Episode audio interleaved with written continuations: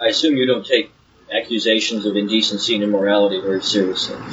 Yeah, we take them seriously if we get enough of them. Uh, like we took that finger thing very seriously. If, uh, I took it seriously enough to uh, to personally apologize. The second time we did it was when we got involved with that dreadful film, Up the Academy. We and, noticed uh, the uh, statue. And, yeah. uh, first, first we took out a letter page and did our own two-page Uh, lampoon and, you know, warning everybody not to see it. And I, I personally wrote letters uh, to everybody that wrote in. When I say personally, I mean by hand, uh, you know, apologizing and explaining what happened and uh, agreeing that it was uh, every bit as bad as they said it was, which it was. And, uh, you know, you goof. Every once in a while you goof. And I was certainly two of the goofs. That, that movie and that finger. To what extent were Matt's staff was involved with the movie? No extent at all. No? Uh, what happened is we have a contract with Warner Brothers to put out a bad movie. It's like four years old now. Uh, they came up with a script that we didn't like, and then they came up with a script using our script writers that they didn't like. But meanwhile, they threw the script on our desk, and we all read the script. It was uh, it was called, I think, the... I don't know, something's at Weinberg. It was with the Weinberg military about. And although there were many things in it that I thought were offensive and should be removed, generally I liked the script.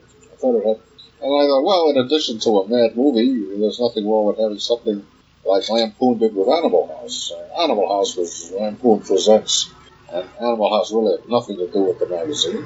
This was using their name. And it was a good movie, and it was very successful, and it made Lampoon a lot of money, I guess. So we were going to do the same thing, Mad Magazine. Of course, I wanted to, you know, Hollywood, they don't have the nerve. I wanted to say, Mad Magazine completely disassociates itself from Up the Academy. But that was too long for them. They can't think that many words. um, they put the damn thing out without all, all the deletions they had promised me to make, they didn't, which means they're liars. They... Uh, I'm talking about one of my sister companies. I mean, Mad is owned by Warner, and the Warner Brothers is owned by Warner. But these people are a bunch of liars out there. Uh, it's the industry. It is the industry, I guess. Uh, they put some coked-up guy, literally coked-up guy. He was on drugs. Who was on drugs, was the director of this thing. Uh, he, he used to do some interesting work. I think he did Putney Swope. Hmm. But by the time he got to this picture, boy... He he was gone.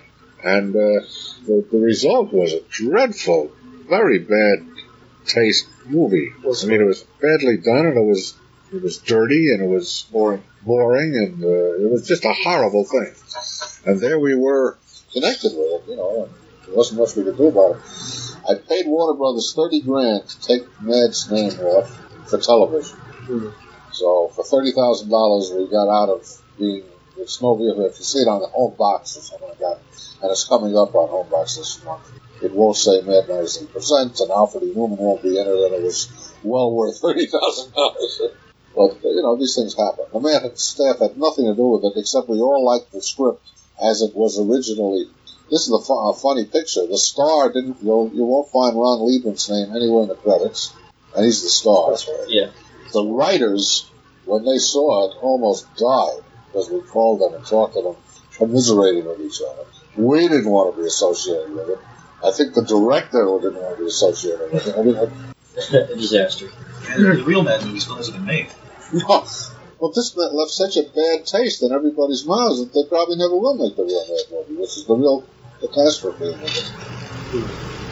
Back to us. Yeah, back in E C A, isn't it? Want to get into the uh, the whole furor of the horror comics and stuff here. Does everybody know about the camaraderie in the office, the, the anecdotes, the joy? Well, you know, we always had a kind of family atmosphere here, uh, and, and we still do, except it's a different family. I think about the only people left from the old days are Feldstein and Davis. Almost everyone else has changed. Uh, but we had, you know, it was a big family then, and it's a big family now. In a sense, now more than then, because of all the trips we've taken.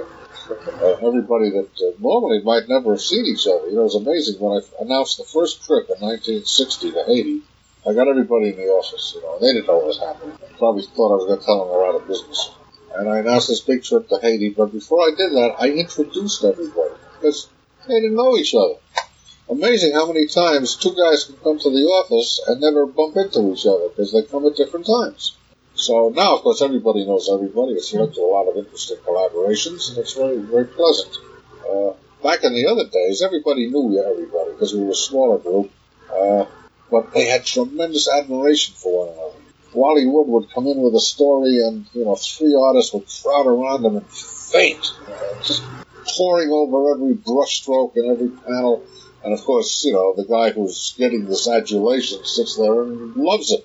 Next time around, it's his turn to adulate somebody else. Somebody else comes in. Williamson comes in with a story, and Wally Wood faints, you know, that kind of thing. And everybody just tried to outdo each other, which is one of the reasons we got such incredible good art. They were all in a friendly competition to see who could make everybody faint more than the other guy. And uh, it was wonderful. It was a nice, warm place. Uh, from what I've heard from the old days in the industry, there weren't any other companies like this. I don't think there were. I wouldn't know. I, I was always kind of an isolationist. I don't know anybody else. I never knew anybody else in the industry. I didn't know the D C either, because, uh, you know, they, they, we were pretty low-class stuff to D C in those days, and uh, they didn't want to know us. So I really didn't know anybody else. Yeah, the, the comic books are, your comic books are different from everybody else's, too. If you seem to D C took their comic books much more seriously uh, as, uh, in terms of quality and interest. Well, we did, uh, and one of the reasons is every story was every story was custom-made for the artist. Al and I would sit down, and the first thing we would say, because I kept the schedule, so I'd say, today we're writing a... an eight-page lead for Ingels for Honor and under so-and-so. As soon as I say that, both our minds are in a certain frame of uh, reference for Ingels. It, it's not going to be a Jack Kamen story, which is a whole different can of worms. Kamen, you're looking for something light, humorous, pretty women, little sex, little double double entendre. With Ingels, you know what we're looking for. Yuck! Rotting corpses, uh, moors, you know, like this. Yeah. So, uh, you know, we knew exactly who we were writing for. It makes a hell of a lot of difference than, than up at D C, where they probably, largely, uh, have scriptwriters turning out for they don't know who, and they got a million things, and you take one from channel, you know, one from column A and two from column B, and you got a book. Um, I'm sure that isn't true of all the stuff anywhere, but uh, it's got to be true when you have thirty comic books. Uh, there's got to be a lot of that. Uh, who else can, can't handle it? We never had more than five books a month. That was absolute top. Almost all our books were bi-monthly, so they would come out six times a year, and we would have ten titles coming out five a month. So it was relatively easy to do what we did. It was depressing when we came out with three successful horror books to see Marvel come out with thirty, uh, you know, because now they've got ten elevenths of the marketplace, and that doesn't include the sixteen from this one and the twelve from this one and so on. But we had to live with it, because we're not going to put out thirty horror books. We couldn't. How are we going to get stories and artists for thirty horror books? So we stuck to three. We never had more. It might be hard for readers today to conceive of how many comic books were being published then. There were literally hundreds of titles. Hundreds? There were seven to eight hundred titles. Seven to eight hundred titles. It was the heyday of comics, and, and they... The minimum print, the minimum print, was three hundred thousand dollars. Uh, it wasn't economically feasible at a dime to put out less than three hundred thousand dollars. I mean, the nuts you had to get over of your your business costs, your, your office space, which is divvied up by how many titles you put out, plus, of course, uh, what it costs to put out a, an issue, thirty-two pages of this, thirty-two pages of art, covers, and everything else. You add it all up.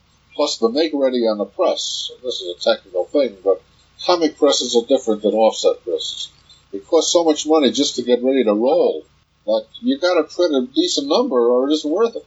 Uh, you, you'd be surprised at the minimum required now. Well, I know that the D C's down. I think I have the you know, prints down one hundred fifty. Well, the minimum to print is fifty thousand. fifty thousand? Oh, I don't know how they do it. Now, I know uh, that some of this E C reprint stuff, the, those boys were putting out twenty thousand dollars. They were charging a buck. I'm talking about when you charge, the, you know, what other comics charge, which in those days was a dime, and today is, what, sixty cents? I don't know how they do it on a run of fifty thousand dollars. really don't know how to do it. Unless there's some new technology that I don't know about, which is quite possible. Yeah. Well, seventy-five cents to a dollar is easier. Yeah, but, you know, a dollar today is not much different than a dime thirty, forty years ago, so right. I don't know. The one thing that was so that was so startling about E C was that in the forties and fifties, I mean, it was really a hack period for comics, but uh, in E C's, you really had a kind of unselfish, uh, un- unself-conscious uh, sense of quality and conscientiousness and so on. Well, about halfway through it, we suddenly realized that we were good. Up to that point, we didn't know. You know, we're just bombing along, trying to make a buck and uh, trying to keep alive and trying to keep... It became, you know... Since I wanted all my artists to work for E C exclusively, I had an obligation to keep busy. That's why Al and I had to work so hard. In all that time, with maybe, you know, occasional acceptance or some uh, exceptions or some accidental tragedy or something, uh, an artist would walk in and there would be a leather job waiting for him. I mean, this was the rule. An artist knew that when he came in with his job, there's a job waiting for him, all lettered, ready to go. And there always was. That was the way we did it. He also got paid the moment he walked in. To this day, you know, I was up there briefly, you know, helping Carmine Infantino in D C Mm-hmm. Uh, it didn't work out because uh, they let Carmine go, and after Carmine went, I was I was not particularly interested in staying, and the new people were not particularly interested in having me stay. Uh, the first meeting I had with them, I said, look, I'm a consultant. I speak when I'm spoken to, and they never spoke to me. That's what I was there. But when I was up there with Carmine, I realized what a different operation D C was. Uh, the first thing I said is, why why are the artists waiting six weeks to get paid? Why don't we pay them when they come in? And Carmine says, well, Carmine's an artist. He says, yeah, that's a good idea. I said, geez, we always did that at E C. I do it at Mad. The artist walks in with a job, he gets a check. So we we told the people up there, you know, from now on we go, well, you can't believe the screaming and yelling. We can't do that. Can you imagine how much work we got to go through to stop what we're doing and write a check? And we only write checks once a week up here. And this is for real.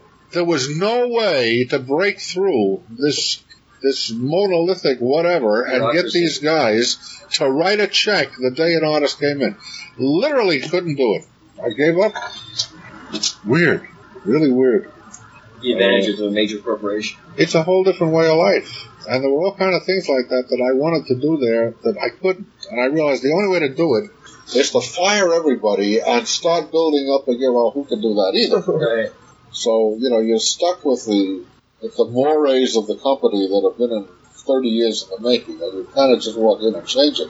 And, uh, you know, to this day, I don't believe for an instant that they couldn't have written a check every day, but just they didn't want to be bothered. And this this, this big twenty, twenty person place that writes checks. I mean, what the hell? And, you know, they, they keep books and write checks and do whatever the hell they do, and they didn't, they didn't want to be bothered, so they put up this big stink. So, okay. But we still pay. The moment an artist walks in, he walks out with a check. How uh, reliable were the artists? Well, each one was different. Graham Ingels was an alcoholic. Graham Ingels would as soon get drunk as not get drunk, but you know, in all the times he was drunk and in gutters, God knows where he was, he never lost a job, and he rarely was late. Don't ask me how he did. Uh, Johnny Craig, maybe every five weeks, four weeks, he would come in with his job, but I expected it. Uh, Jack Davis, we used to draw pictures of Jack with a machine that turns out hardware. Uh, Jack, you give him seven pages back in three days. Uh, unbelievable. Just unbelievable. Most of the guys were quite reliable. Most of the guys, we got to know how long each one would take, and we paced it accordingly.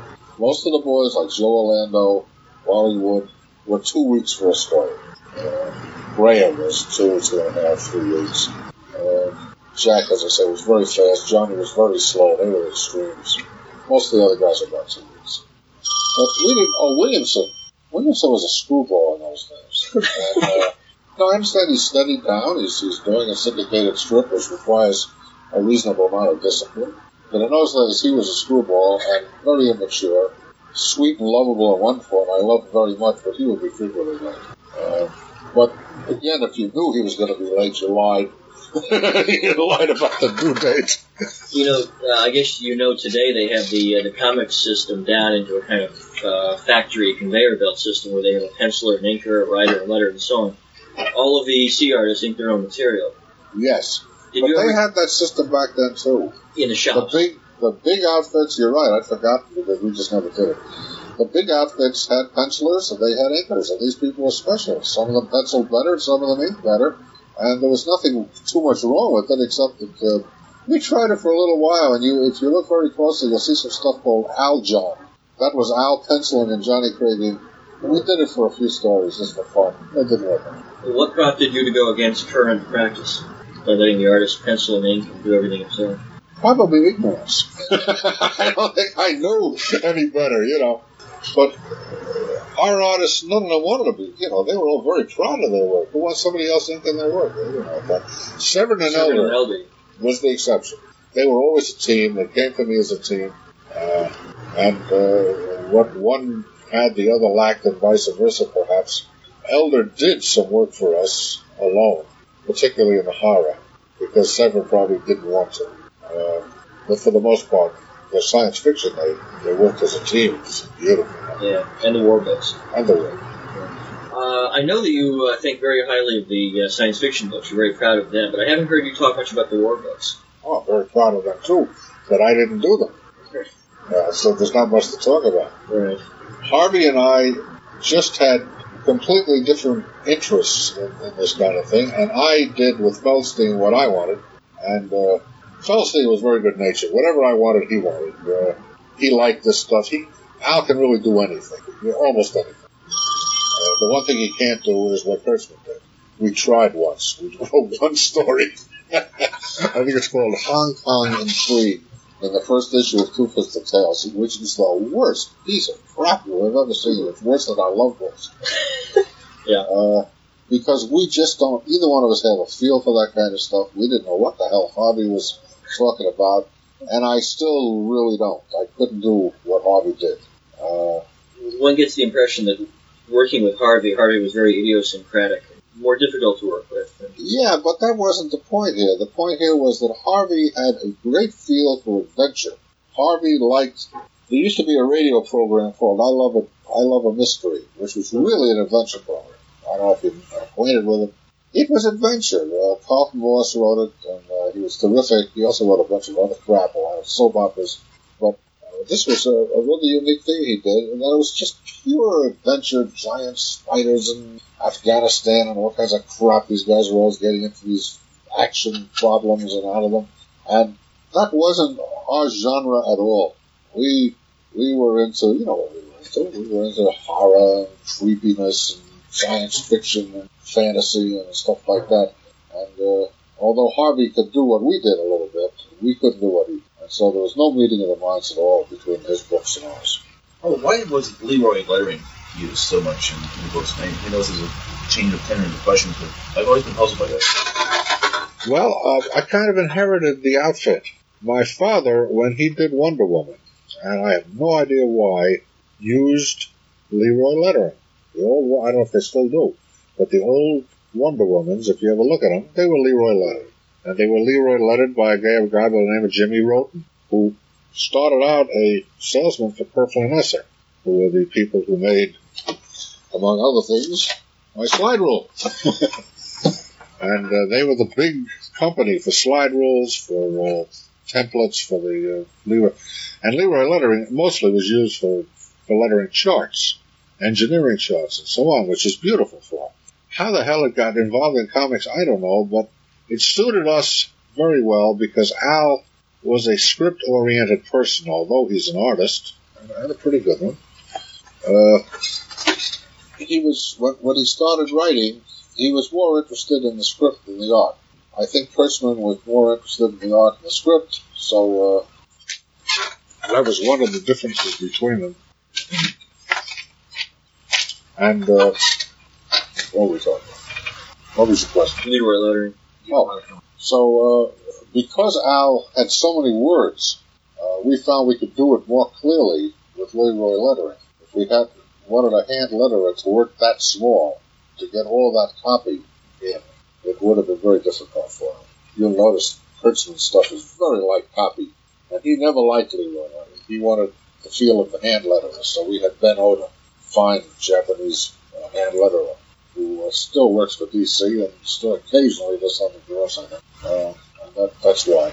I see. It, it's been said by some people that the Leroy lettering kind of gave the horror books and even science fiction books a rather strange, inhuman look.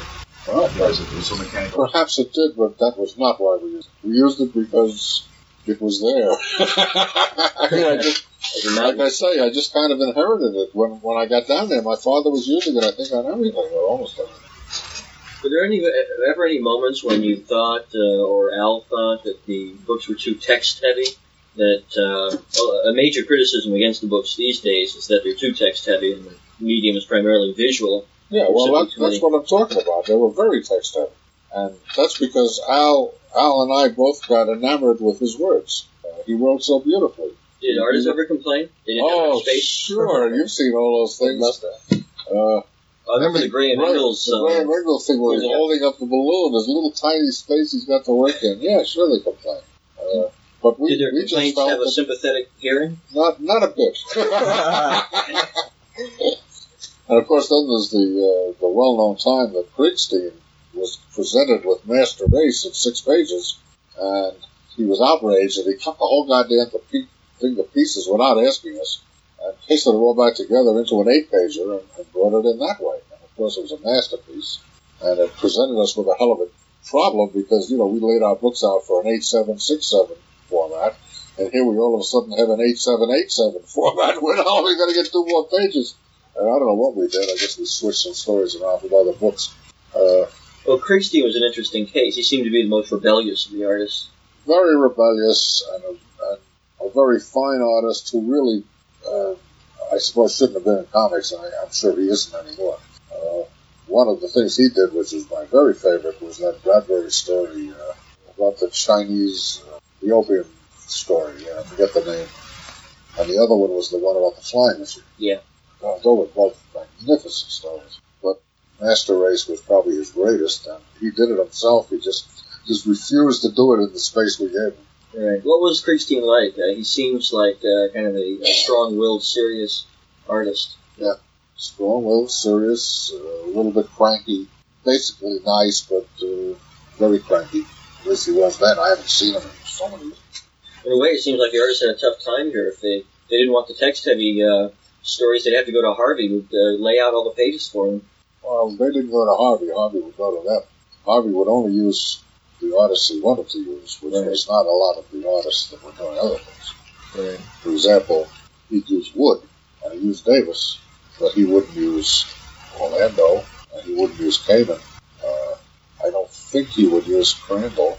He did, at least did once. once. Well, yeah, but you see, if Harvey used somebody once and never again, that means he didn't like whatever he got. You mentioned an Ingalls war story.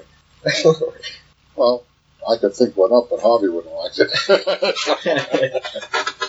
Yeah. Oh, here's a question I'm going to have to ask uh, for, the, for the readers who definitely want some sort of answer. What happened to Graham Ingels? Well, Graham Ingels, uh, I, I don't know quite how to put this because uh, what I'm saying uh, would be part speculation, so I won't say what I was going to say. Let's just say that, that Graham Ingels was not happy with his home situation, and so he ran away from home and disappeared so that his family could not find him. I I guess it's reasonable to assume that he really was running away from his wife more than his children. Uh, and as a matter of fact, uh, I think that I've heard that his daughter has made contact with him. They do see or talk to each other. But he went to Florida, and he's in Florida, and I don't know exactly where he is in Florida, and if I knew, I wouldn't say, because he doesn't want to be found. But I can contact him through a third party, a lawyer, I guess. And I do every year, because I still send the boys money from, you know, the Cochran stuff and the sale of artwork and whatever else we do from the old E C stuff. And I share this with all the, uh, all the old artists. The first time I did this, which was... Well, for many years I sent the money to his wife because I didn't know where he was. And then I found out where he was, and so I started sending the money to him. But first I had to contact him, and I got him on the telephone finally. He called me because I wouldn't know where to get him. And he said he didn't want the money. He said he was ashamed of what he did, and it was dirty money, and he didn't want it. I'm paraphrasing what he said, well, roughly right. So I said, Graham, you're going to crap up my books. If you don't take the money, what am I going to do with it, you know? And he said, well, I just don't want it. And I said, why don't you take it and give it to charity? I said, then, you know, you'll be taking it, you'll solve me the problem of what to do with it, and uh, and still you won't be dirtying your hands with it, and uh, you'll be doing some good. He says, oh, fine, that's a good idea. And so I have sent him uh, sometimes quite a large amount of money, uh, funding, and, uh, for the last six, seven, eight, nine years, whatever it's been. And he takes it, because I know his signature, and that's what comes back on the check. I just want to make sure that this lawyer isn't getting it. And, uh, and he's taking it. Now, what he's doing with it, I don't know. I presume he's giving it away. But I don't care. I hope he isn't. I'd rather think that he's spending it on something and enjoying it. And that's the uh, Graham Ingels story. He's down there. He apparently is not always down there. Sometimes he goes to New England for the summer. I don't know where. Uh, but, you know, around Christmas time, I can always find him. Hmm. But he feels badly about what he did. He feels badly. He feels ashamed. He doesn't want any money from it. He's very happy. He's painting portraits. He's teaching art, uh, he says, and uh, that's what he's doing. Did you ever try to convince him otherwise that what he did wasn't uh, no, terrible? I, I tell him that, uh, you know, that he's revered and held uh, in highest esteem by everybody, and he, he accepts this, and he seems to understand it. But he thinks everybody that feels that way about him is out of their head. Uh, Russ wanted to send him uh, one of these. And he decided he would accept Shock SuspenStories because he isn't in it. So Russ sent him uh, a set of Shock SuspenStories and maybe uh, maybe a Two Fisted Tales, although I don't know. But he didn't want the horror books. That's that. Yeah. So he's the only one from the old days that feels like that. Feels that's wrong about it. Everybody else was... Whatever they may have felt about it, they weren't turning down the money. Right. uh, now, when Creepshow came along, the movie, and the guy who was producing it or writing, what's his name, King, uh, he called us one day and he was trying to find Ingels. And I said, he won't want to do any work for you, but just to make sure, I'll write him a letter and ask him. So I wrote him a letter and asked him, and of course he came back and said, no, he doesn't want. So they got Kamen to do... Uh, the movie poster. I don't know, I'm not quite sure what they're doing. I think they're putting out a horror comic to go with the movie. Yeah, they got Bernie Wrightson to do that. Yeah. Today's uh, Ingels. Um, do you have anything else leading up to... Uh, well, we could talk uh, lead into it by talking about the market at the time. I understand that you were feeling at the time that horror was just a passing thing of two, three, four years, and then it'd go on to something else. I don't remember. Well, let's put it this way. I was always surprised when anything lasted more than a couple of years, just because... I was a born pessimist, and no matter what I was doing, I was sure that, you know, it couldn't last. But I, I didn't think that horror, I didn't I didn't think that there was any reason that horror was going to go away. I just thought that my books would eventually fail because I couldn't conceive that they wouldn't. Uh, for years, I thought Mad was going to fail, you know, but it's been thirty years, so that's a pretty long run. Uh, I don't know. If I ever said that, I don't know why I said it, because I don't recall thinking it. But, uh, but certainly the market... at the time, it was heavily into horror. Uh, you started. Oh, yeah, we started horror. And we started what we called uh, real science fiction as opposed to cowboys and Indians and spaceships science fiction, like Buck Rogers. And uh, uh, and, the, and there were many, many, many uh, competitive books. But I, you know, I didn't think... The horror books made money right to the very end, even after I made the decision to drop them.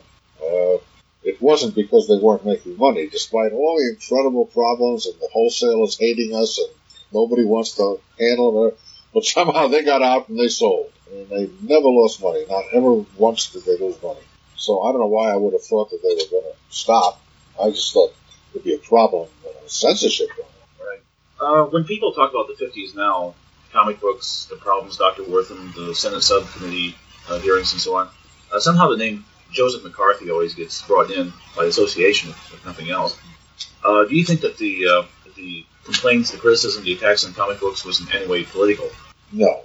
McCarthy was in no way responsible for what happened to the comic books.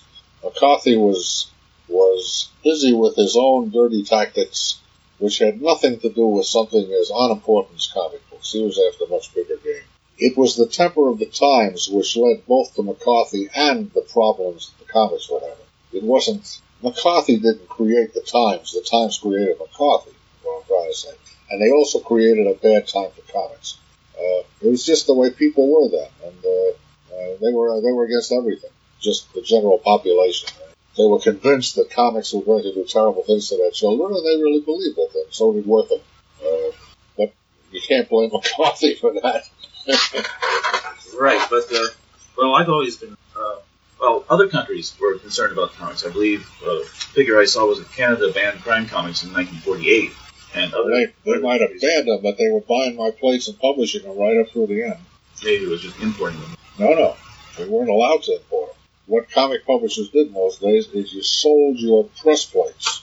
And comics was such a, you know, chintzy business that if you could sell your press plates for two, three hundred dollars, uh, you know, this was a consideration. If you put out sixty comics a year like I did, and you sold each one for three hundred dollars, that was eighteen grand, which was a lot of money in those days, extra for nothing. And so we did. We sold our press plates to Canada to a place called, as I recall, Superior. Who they were or what they were, I don't know. They published them up there. Very shitty job. And you could still find them in conventions. And, uh, you know, people who are such specialists in E C Comics that they want everything go after the superior comic versions, which were identical, except instead of saying E C, they probably said S. Right. Uh, still, uh, there were there had always been censorship in, in this country. That is, pornography was uh, oh, yeah. illegal uh, up until relatively recently. It still is technically, but the, certainly before the fifties, uh, people could be hauled into court for uh, publishing material that would be fairly innocuous now. Yeah, but this was all sex. Nobody was after violence in those days. But there was a group, there were groups after it, and as a result of this, uh, Dewey was governor of New York State in those days, and New York has always been the key state for legislation. As New York goes, or at least then, so went the rest of it. There were many people trying to pass legislation year after year, banning crime and horror comics. Uh, and I remember, because I was in them, so I was damned interested, and every year, both houses of the New York Assembly would pass the law, and Governor Dewey would veto it as being unconstitutional, which it would have been. Uh, finally, a law was passed, and just for your information, as far as I know, it is still on the books. It is illegal in New York State to publish a crime or horror comic. You can theoretically be, you can theoretically be arrested and thrown in jail for doing it. I don't think the law would hold up if it went all the way to the Supreme Court. That certainly sounds unconstitutional. But I don't uh, plan to be the one who goes in jail and tests it.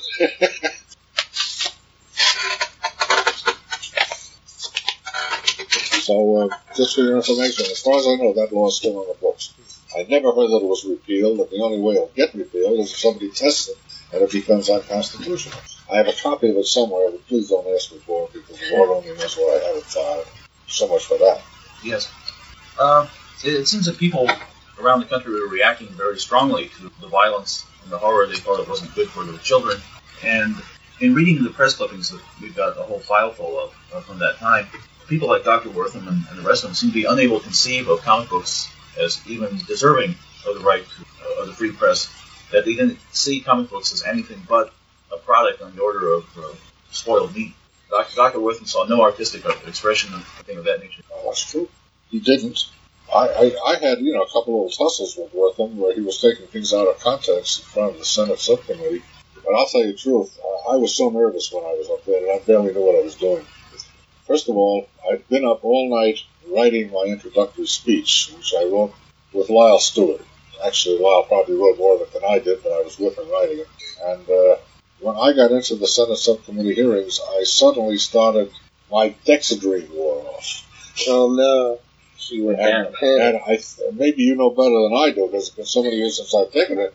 But if you're, if you're on something and all of a sudden it wears off, you know, you're like, well, for the last half hour or so of my testimony, they would just bat me around. They, would, they were like whacking a corpse. They didn't know it. Like a wet sponge. A wet sponge, and that's how I felt. And, and I don't hardly even know what I was doing. I just want to get the hell out of there. But should have popped a nose.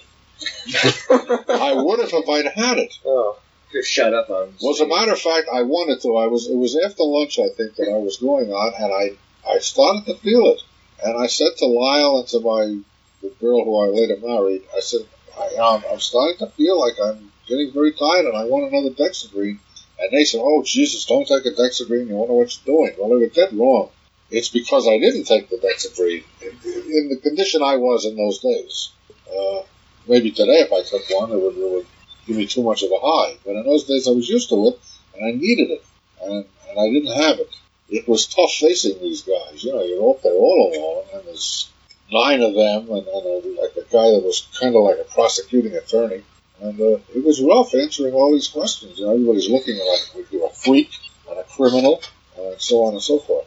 But you asked a question which brought that on. I've forgotten the question as usual. Yeah, I was just going to comment. It was kind of ironic that Doctor Wertham would see comic books as oh. disloyal meat when he himself was about the about the ultimate uh, liberal, uh, since uh, like like he had a free clinic and home for, for blacks, and uh, he himself had testified against censorship in nineteen twenty-eight, a court case involving a banned book, and later he invented the Nudist magazine.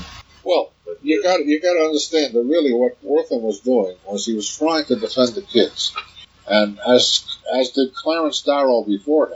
Clarence Darrow was a great man, a great defense attorney. Uh, they felt that uh, rather than rather than attribute any bad act to the kid, they'll blame the kid's environment. And if the kid read a comic book, then obviously it wasn't the kid that did the bad thing. It's the comic book led him into the path of badness. And uh, and Wertham did that over and over and over. And then many, of course, cynically, you could say, well, Wertham was making a good living testifying in trials with this line and writing these books and everything else. But I I, I think the man was relatively sincere in what he did. Uh, it's just that when you're making a living at something, you got to be very suspect of, of what, what exactly was the motivation. Uh, he wasn't a pure scientist making these observations. He was a man who was making a living on this kind of point of view. But he went up there and he read out of uh, one of my shock stories, and he started showing how we use the word spick. Well, if you remember the story, of course, we had the bad guys using the word spick in the story, and it wasn't, a, you know, to, to pull out a, out a contest and say that we we were using the word spick in a comic book as though we had done a bad thing, we, what we had done was a good thing, uh, was the kind of thing he was capable of. And I don't know whether he did it maliciously or out of stupidity, because I don't think he understood half of what he was talking about. There are a number of stories he quotes in his book, which he obviously misread. Like that story, and I think Shock SuspenStories, where the, uh, during the parade, the blind man doesn't salute the flag and gets stomped because they don't know he's not blind. Yeah. Uh, Wertham, Wertham misread that, didn't realize the point, and thought that... That's precisely what he did. And uh, as I say, uh, he did that in front of the Senate Subcommittee, too. And it's very hard. It's very hard to defend your point of view when you don't have the material to, you know, to argue back with. And I didn't have that story with me. Still, you took exception to that. Uh, I took exception. I definitely took exception to it, but I don't think it did any good. Uh, you know, these things are... Uh, that committee was there to hang the comic publishers, and I was one of the first mm-hmm. comic publishers to go. I had requested to appear. So before they started subpoenaing people, although actually they subpoenaed me, uh, and perhaps they would have subpoenaed me anyway, but having asked to appear, at least I didn't go up there feeling I was being dragged up. I thought I was... just being given the chance that I had asked for. So I at least went up there a little less nervous than I would have been. Um, well, Dwight mentioned... Uh, Did you put this on? Yes, yeah. This on. Uh, the times that uh, provoked the Senate subcommittee hearings and so on. Could you go into that a little more? Uh, what do you think actually caused such a furor at the time? Well, there were a lot of parent groups. The Catholic Church was incensed at that point. Uh, There were some Protestant groups, uh, and the idea just got around and appealed to everybody that uh, that the problems they were having with kids came from comic books. And you can understand. I mean, after all, uh, kids all of a sudden, uh, after being relatively well-behaved, maybe are starting to misbehave. The people in the fifties didn't begin to know what was coming in the sixties and seventies, but at the time they may have been upset by, you know, what they thought was dreadful behavior. And I guess they're all looking around at who the first scapegoat, like everybody else in this world. Nobody wants to be blamed for anything, so they, they pick on somebody. And I guess uh, it just appealed to a lot of parents and uh, parent-type people and teachers uh, to blame the comics for these problems that were com- coming up. And so they did. And all kinds of legislation was being prepared in various states, uh, trying to ban comics and so on and so forth. And... Uh, As I say, I think it was just part of the general times when everybody was blaming everybody for something. And uh, do you think that there was any legitimate concern, or was it essentially witch hunt type of situation? Oh, I'm sure it was legitimate. Well, all witch hunts start out legitimate, and then they get they get nutty. Uh, It ended up a little bit of a lynch down, I guess, but not as bad as it could have been. I never got lynched, although a perfectly respectable columnist named Leonard Lyons, who you probably don't remember because he died some time ago, uh, I'll never forget. Yeah, I can't take any calls on a conference. It's not for Phil over there. No. Uh, what was I talking? Leonard Lyons. Oh, this guy actually came out and said in his column that comic, these horror comic publishers should be lynched. I thought that was pretty stiff punishment, you know. I mean, he's a, a respectable columnist. I never quite I gave him that, but since he ultimately died, there's nothing left to worry about. He got his. He got his. um, did I answer your question? Uh, well, I was just thinking that the, the, to the parents in uh, some, some other part of the country, if you're these were cheap, shoddy-looking publications that are published almost anonymously, and their kids like them, and the parents look through them and can't understand what the kids see in them. And, uh, well, I don't know where this idea came that these things were published anonymously. I, I've never seen a comic book yet that didn't have the name of the publisher uh, and the address. Uh, this idea seems to get around that. Uh, in fact, some of the laws require that the the address be included. Well, it's always been included. I never saw a comic book that didn't have an address in it. See porn stuff in there those days that didn't, of course, because it was illegal. But uh, D C, you know, you could always find out what D C's address was, or Marvel's address, or our address. I, I don't know what that uh, business got around from, but it did. It was around. Uh, and I can't believe that any of these parents didn't grow up with comic books anyway. I mean, comic books have been around since thirty-three. It was the kind of comic books that were worrying them. And uh, as I say, I'm sure the, the problem was fanned by people who were fanning it for one reason or another. But uh, I'm sure the average parent was legitimately concerned that uh, these terrible things were going to ruin their kids. I got a... Uh, the first time I ever heard from Russ Cochran, a long time ago, he wrote me a letter. He said, "Just thought you'd like to know what happened to the members of Fanatic Chapter so-and-so.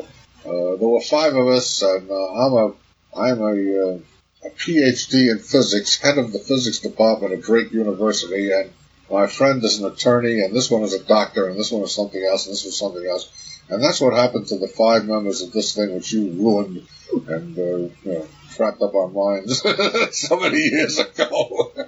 And from this, I struck up a conversation or a, you know, friendship, which ended up with these books.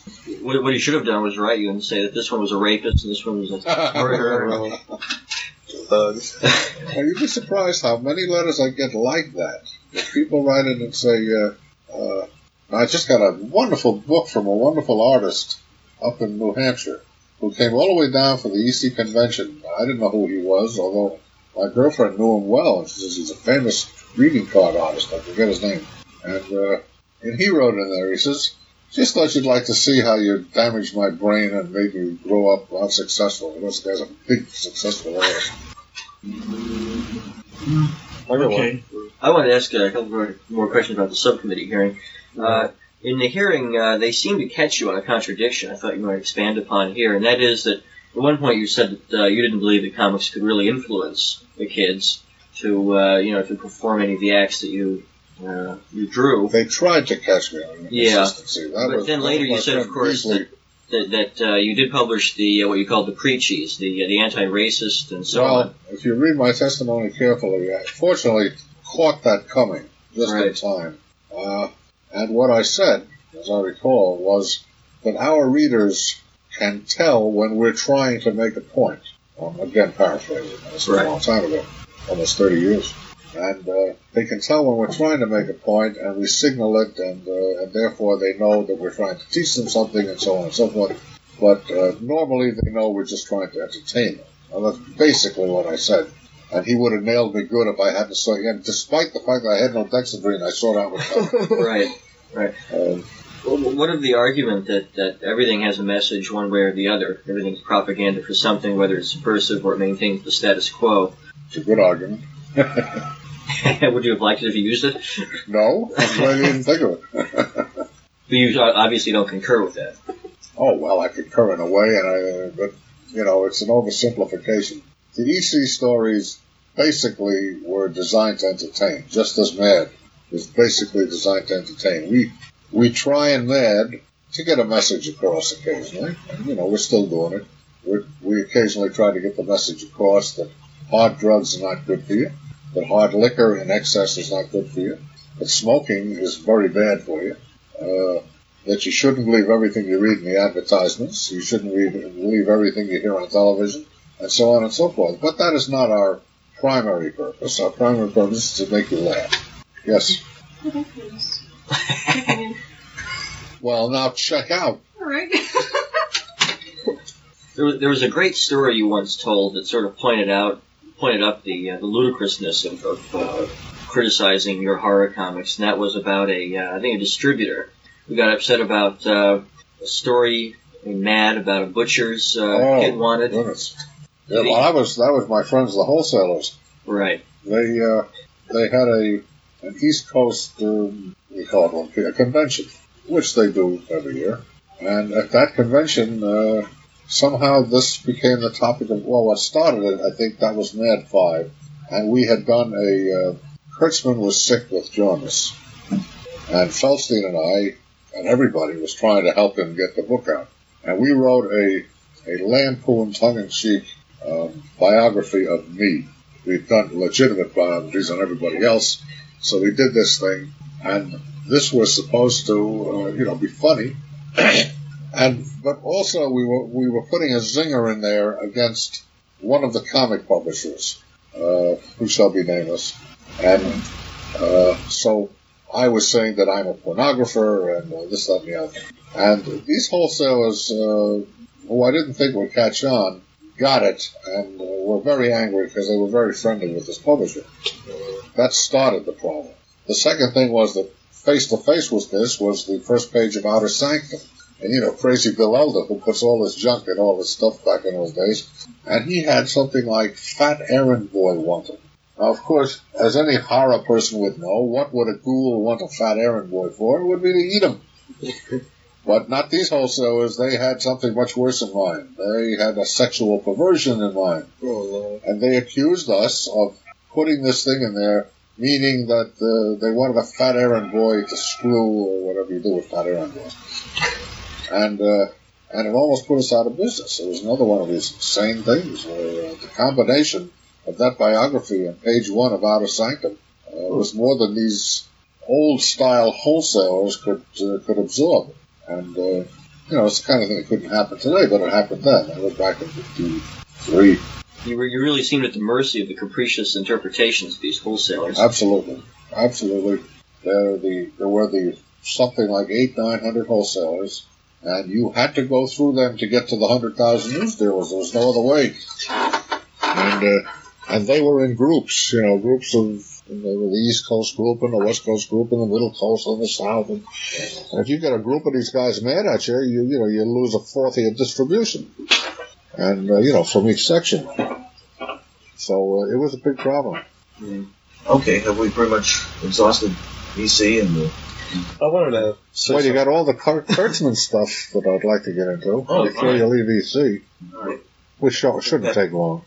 I was just thinking that uh, no matter how ghastly uh, the E C stories were, the horror stories, it seemed that uh, they they uh, tended to twist things around. Like that editorial that you wrote, the one uh, where you said anybody who hates comics uh, essentially is oh, a communist. That that was a joke, right? It was supposed to be a joke. It backfired. It backfired. Uh, the subcommittee grabbed that one. The subcommittee yeah. grabbed that one, and by that time I was so tired that I said I was serious. I just... couldn't face getting into trying to explain to this group that this is supposed to be funny. Uh, and since it wasn't a good job anyway, uh, you know, it's I won't even find it easy to describe to you what happened, let alone a sentence something. But I had a very good friend who used to, one of the ways he amused himself, he'd go around if he would find somebody haranguing a crowd on the street. Uh, and let's say he would size the guy up as a as a right-winger. He found that if he went over and said, "You're a communist," the guy would be incensed. Because after all, he hates communists, and somebody's calling him a communist, and it's the worst thing in the world you could call him is a communist. So my friend had lots of fun. I'm surprised he lived to tell the tale, but that's what he did. And he used to tell me this story, you know, what he used to do. Well, somehow I took this thing, and I said, well, Number one, everybody who is against my comics is a right-winger. If I call them a communist, they'll be furious. Obviously. So I come up with this long, tortured, tedious, stupid thing that, that Legman, who was quite left-wing, uh, was against comics. So there I says, well, if Legman is against comics and uh, he's connected with the Daily Worker, then anybody who hates comics must be a communist. I says, are you a red dupe?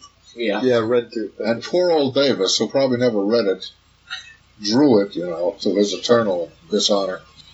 And uh, that was it. It was one of my dumber things. I like it. Yeah, Dwight's a communist. In a right winger. But anyway. You were a fascist if there ever was one. Well, yeah, I, don't, I don't know if anybody does it anymore, but in, in my no. day, uh, we used to do that. Right wingers would call left wingers communists, and left wingers would call right wingers fascists. And they were dead serious. We do in our office all the time. Uh-huh. Yeah, but I suspect you're kidding. Yeah. Uh, for the most part. Yeah, okay, you wanted to. Oh, yeah, I want to talk about Kurtzman. Yeah. Well, I just wanted to uh, clear up a few points. Okay. Um, that were in your last article. Let's see. First, I got to find them. Otherwise, it was a good issue. Damn good issue. It was a damn good interview, too. Most of which I, uh, I loved and concur with. Let's see. I know Panic had at least one very major problem with censorship, the Santa Claus story, and I was wondering whether Mad, while it was a comic book, had any such conflicts. And I just wanted to point out that the trouble we had with the Santa Claus story was Bill Elder. He had put on the sleigh of Santa Claus, just divorced. Now, how do a bunch of iconoclastic atheist bastards like us know that Santa Claus is a saint and that he can't be divorced and that this is going to offend Boston? So that's how that happened. Right.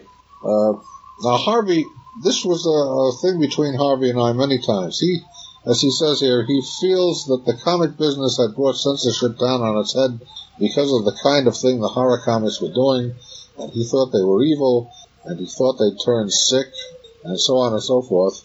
But what Harvey never could, could grasp then, and still doesn't, is the only reason there were his war books, and the only reason there was a Mad, was from the money we made on the horror books.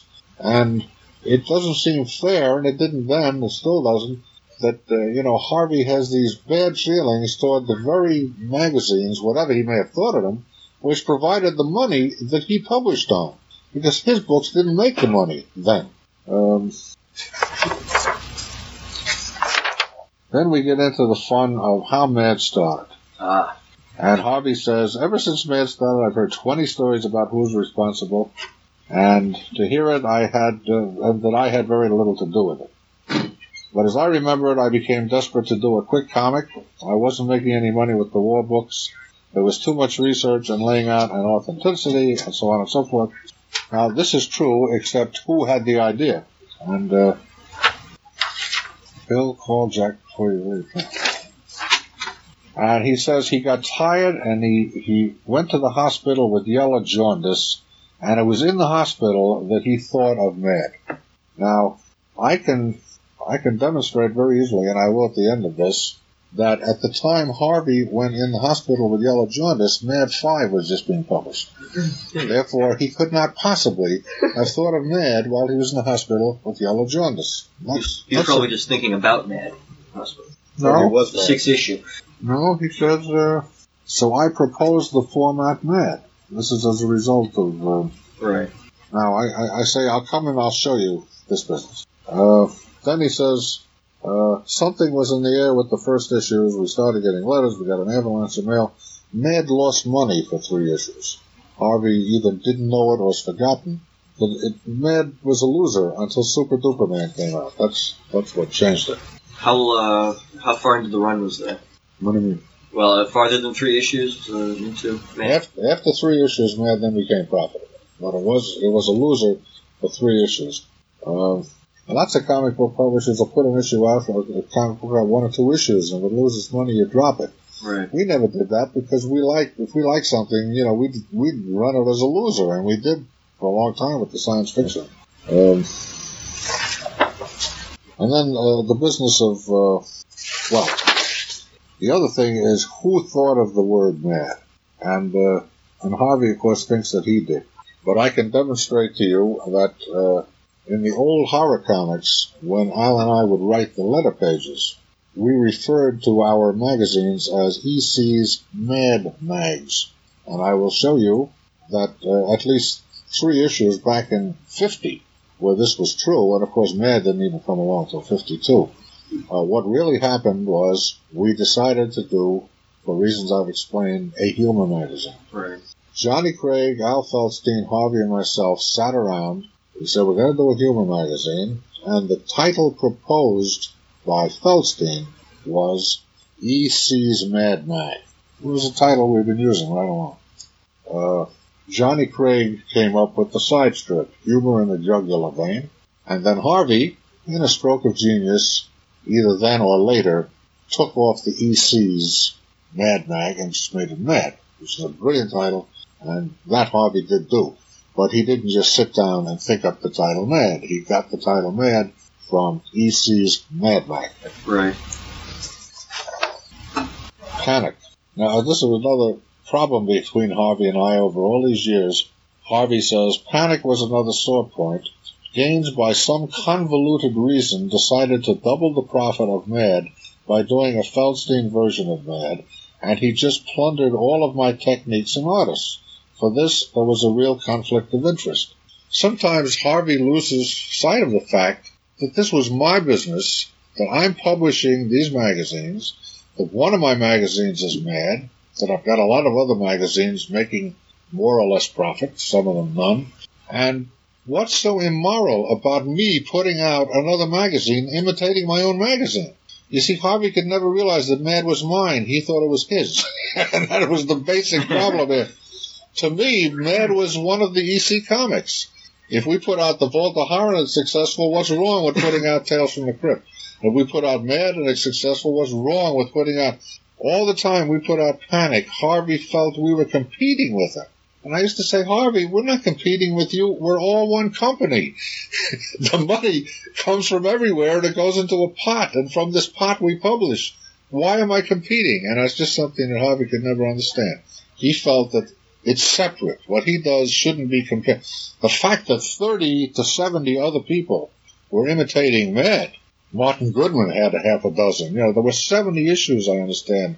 Uh, my printer once counted them up because he had a, he used to keep a list of all the comics published. And he told me there were seventy. I think he's wrong, but there were certainly thirty, forty, or fifty imitations of Mad. You know, Eek, Ek, Uch, uh, Turn Blue with Shelley Mayer's. Uh, I can't remember them all. Crazy, Cracked, Nutty, Silly, Whoppy, Happy. And we got all these imitations of Mad. That's okay, but if I put out Panic, it's immoral. He's very uh, possessive about Mad, though. Very possessive. Which is okay, except that, you know, not so possessive that his own publisher isn't allowed to put out another one. If I'd been Martin Goodman, I would have put out thirty. You know? Yeah, we're putting them out bi-monthly uh, on alternate months. Panic was always a bi-monthly. Mad became monthly when Harvey dropped his war books. Right.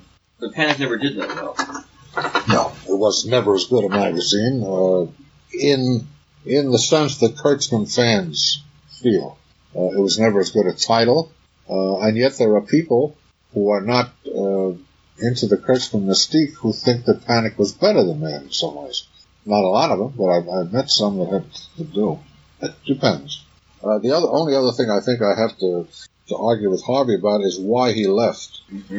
And uh, he tells the story pretty close, uh, and we agree, except uh, when he says that uh, that he came and uh, and asked me what I could offer as an option. Mm-hmm. Uh, now, what happened here is that a long time before this came up, Harvey had come to me and said, "How would you how would you like to turn Mad into a slick magazine?"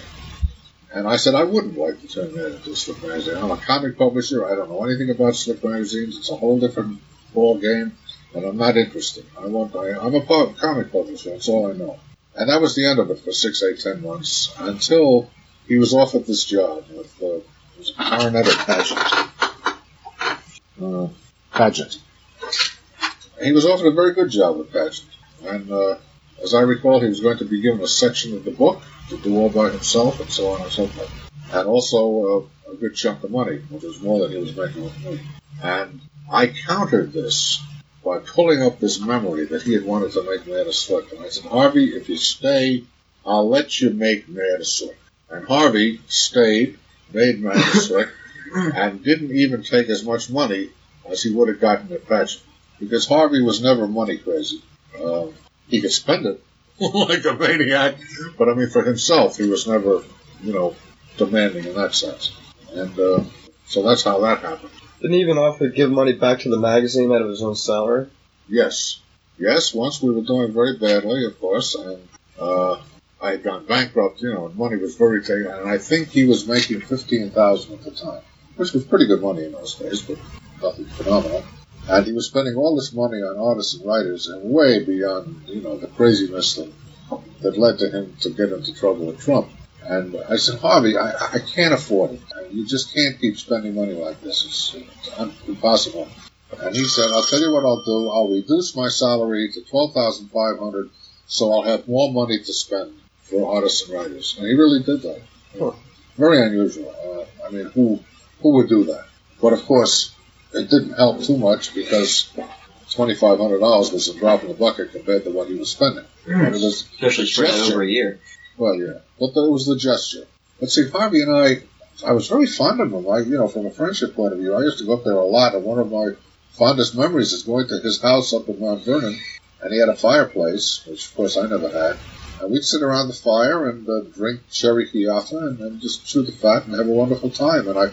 You know, when I later had a fight with him, I missed those days because uh, it was it was fun. It was good friendship. Although we, well, all we did was argue because we never could see eye to eye on anything. But uh, I, I missed him as a friend when the problem came. Uh, I, I think that's probably all. Oh, then he says that uh, he would have pushed and pushed for advertising if he'd stayed in there. And of course. Uh, Here we would have had a terrible battle, too, because as I've explained to you the way I feel about ads. And the few ads that uh, Mad did take at the beginning were mostly taken by Kurtzman when he was editor. And after he left, I did away with it. I just want to show you oh, the what me worry thing. Yeah, well, of course, Harvey and I have a whole different idea of where that came from. Harvey thinks that Alfred E. Newman is an example of iodine deficiency in a biology textbook. Which is very funny, except no one has ever seen this biology textbook, ever, anywhere. It's just a rumor he heard. He made it up. Uh, no, sure, you'd make it up, but uh, it came from somewhere. Uh, I have tracked down, because we were sued by two people who own copyrights on Alfred E. Newman the Face. And uh, uh, we, we took this up to the Supreme Court uh, and won it. And we collected an awful lot of material on Alfred E. Newman when this happened. Uh, and Alfred E. Newman's earliest appearance, not with that name, was as a uh, an advertisement for a painless dentist in Topeka, Kansas. His name was Painless Lomain, and uh, it was the face, or a similar face, not exactly. With it didn't hurt a bit. Yeah, they did. You had a tooth pulled and it didn't hurt. And painless dentist and so on. So that's another one that Harvey and I always uh, argue about: is where did it come from? Of course, then the one last thing is, uh, he was talking about Trump, how we used an art director. We'd never had an art director. But of course, our wonderful John Putnam here was our art director whom Harvey got. And when Harvey left Mad, John is the only person he didn't take with him, which uh, which John always uh, felt badly about over the years. Like, you know, he, he wasn't good enough for Harvey to take him along. Uh, And John, until his death last year, was a brilliant art director for Mad and probably responsible for a lot of uh, our success over the years. Let me just show you this stuff. It won't take about a moment. I'll get it off my get it off my mind. I've said it, you know. Let's see, what am I looking for? Walter Harra, fourteen, Two Fisted Tales, thirty-four.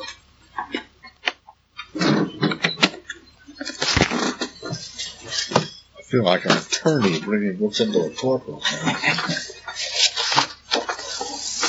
Fourth of Horror fourteen. All right.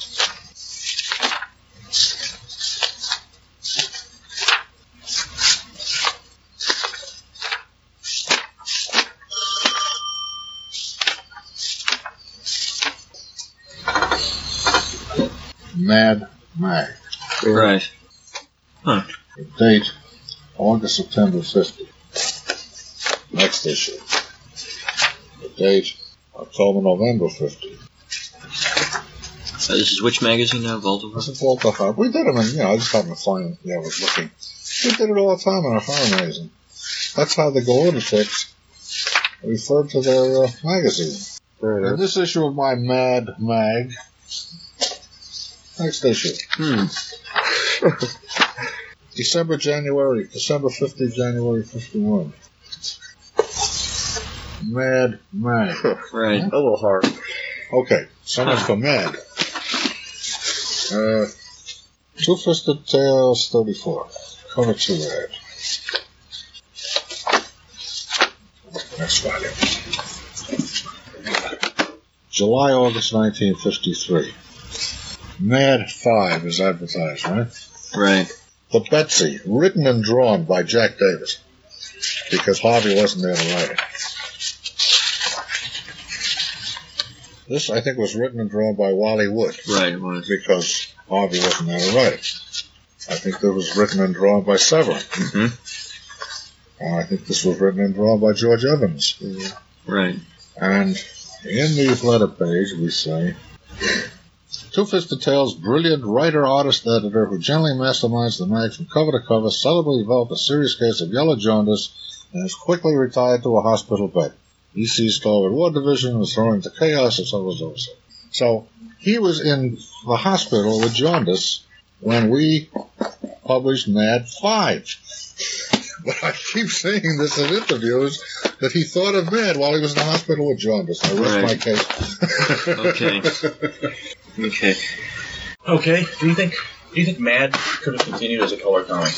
Do you, do you think that the move to slick slickwood was necessary? Glad you brought that up. A lot of people think that I changed Mad from a comic to a slick to avoid the association. I think you can see why I changed Mad. It was to keep Kurtzman. It was a piece of luck, because Mad could never have gone through the association. Panic had a hell of a job getting through the association, and we had to emasculate it. Uh, Harvey would have gone out of his mind. I don't think there's any way he could have worked with those people over there, and they would have wrecked the book. But that is not why I did it. It was just a lucky result of what I did. So I don't think so. I see. And Mad has been successful over the years, but I notice you haven't really tinkered much with the basic format. Well, a friend of mine had a copy of Mad from sixty-two, and it doesn't seem like the magazine has really changed very much in well, overall appearance. That is true. Uh, And the only thing I can say is, if you noticed Cutty Sark's ad lately for their scotch, it's the same ad they've been running for forty years. It's the Windjammer. All right. Right? Yeah. Somebody once said, why do you do this? Why don't you do it? They said, why? We're selling scotch. That's what I say. I'm selling that. As long as it's why, why tinker with it? Uh, I think it's a good format. Uh, it's basically the format that Kurtzman started. Uh, Al has... modernized it a little bit, added a lot of artists that weren't here when Harvey was, uh, a lot of writers. Uh, but it's true, it hasn't changed much since sixty-two, it hasn't changed much since fifty-eight. Yeah, do you feel any uh, uh, threats from the National Lampoon, or any competition there? Well, there's no question the Lampoon took away readers. Uh, Mad, before the Lampoon, Mad had a readership which was predominantly teenage and went into college. Uh, Mad still has a readership which is predominantly teenage, but now a lot of them go into the Lampoon. Um, so the Lampoon has taken away readers. On the other hand, the Lampoon has been singularly unsuccessful the last few years. Uh, their sales are very bad. So are Mad's. I mean, there's a there's a recession in, in the, the industry, and all magazines practically, except for the girly magazines, are doing poorly. Paperback books, are, uh, except for the occasional Buffo bestseller, are doing poorly. Uh, publishers generally are doing poorly, and some of them are losing their shirts. Uh, Mad is not losing their shirt. I suspect that Lampoon may be, uh, except that Lampoon had that successful movie that helped it over the bad hump, which we didn't.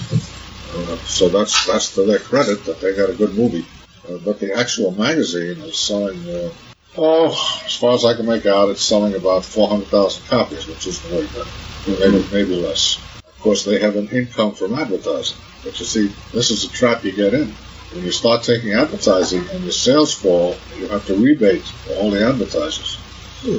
Now, when you, let's say you you get a lot of ads and you put out a very slick package on coated stock and you're printing a million copies, and instead of selling eight hundred thousand, you suddenly find yourself selling four hundred thousand. Uh, but it costs you just as much to print that slick package on that slick uh, paper, only you're not getting the advertising money that you got before because you're only selling four hundred thousand. And this is a, a made-up example, uh, rather a little extreme. Uh, you're in bad trouble. That's how Look folded. That's how Life folded, the old Life. Uh, a lot of magazines over the years have gotten into that thing. But, gee, how could Look fold when they're selling three and a half, three and a half million copies? Because they're losing money at three and a half million copies. That's how they folded, you know. Uh, it doesn't matter what you sell. If you lose money, you lose money. And uh, it's, uh, publishing is a rough industry right now. But uh, the Lampoon definitely hurt us. Uh, Cracked hurt us. And the other direction, uh, hmm. they got the youngsters, uh, the, the eight, nine, ten-year-olds, who, who the precocious ones are reading mad anyway. But the non-precocious ten-year-olds uh, who might try mad and find it a little difficult, but still try it, may now read Cracked. So we're kind of caught, and our horizons are being pushed in. Yeah. Captain. I will have to call him back. Uh, John. Oh, I'm sorry. Uh, I was wondering if you had seen Crazy. Marvel's Crazy. Not lately. Which seems like mad. Seems like an mad imitation. We heard they went out of business. Is that true? No. No, afraid not. Oh, is it Sick? Did Sick go out of business? That might be. Sick might have. Yeah. Wasn't Charlton publishing that? Um, I don't know. Paul Lakin, who was an old ex-Mad writer, was writing it, and uh, it seemed like somebody said Paul was looking for work. So I, John, uh, John Severin does an awful lot of work for Crack. What is your rela- relationship with him? John Severin used to work for Mad, and he and Harvey had a falling out. Long, you know, this was back around third, fourth, fifth, sixth, seventh issue. I don't know what it was. And uh, and at that point, he went, I think, to Crack. And he's very happy at Cracked. He, uh, hmm. The rates aren't, of course, anything like our rates, but he gets a lot of work there, and I guess he turns out a lot of work, and I guess he makes a good living. Uh, I can't understand why he's doing all that schlocky stuff for him, though. It's a living. Yeah. You gotta, you gotta make a living. Right, right. Uh, can I ask you what the rates are at Mad, approximately? Yeah. These days? Uh, with a couple of exceptions, our old-timers are getting four hundred ninety a page script, four hundred ninety a page art. And the rates go up every year. They just went up from four sixty to four ninety. Now, one interesting thing that you, you, you've done that no other comic publisher has done is that you've made the r- rates for writing the same as rate for art. Oh, a long time ago. Right. Uh, can you talk about the philosophy behind oh, that? Oh, sure. That's one of my favorite subjects. I forgot about it. I learned it from Jack Benny. I once read an article about Jack Benny. And Jack Benny paid his writers very, very well, much better than anyone else in radio at that time. Whatever it was, I have no idea, but it was very good. And he said, listen, man, I'm my writers. Without my writers, I'm a schlemiel. Says the whole program is based on my writers. Of course I paid them a lot of money. They're worth a lot of money. And I had never forgot that. That was long before I was into publishing. And when I got into comics and realized that the, the in my day, the prevailing rate for script was six bucks a page. I never paid that little, but that's what it was. And art was about twenty-five at the time. I said, this is craziness. The artist has nothing to draw if he's got no, no script, you know. And a long time ago, I, I said, I'm bringing it up to parody as soon as I could. And so I started way back uh, in Harvey's day. I had already gotten script to twenty-five and art to seventy-five, and that was our basic. Uh, And then after Harvey left, I started working it up until a long, long time ago, I had script up to art. And absolutely that's the way it should be. No question about it. Writers, uh, writers are God's creatures. You realize that, well, you guys are writers, so you probably realize, but without the writer, you have no theater, you have no television, you have no radio, you have no movies, you have no books, you have no magazines, you have nothing. But the only thing you got is the roller derby, because somebody can write that one very easily. But even then, they, I think they use the writer, you know, to decide how who won what and in, in what glamorous way. Uh, except for sports, there isn't a thing that doesn't depend on the writer in the entertainment field. He mm-hmm. is he's what it is. So sure, I we love our writers. They're the greatest. Yeah. we have a lot of writer artists, they could play double. Right.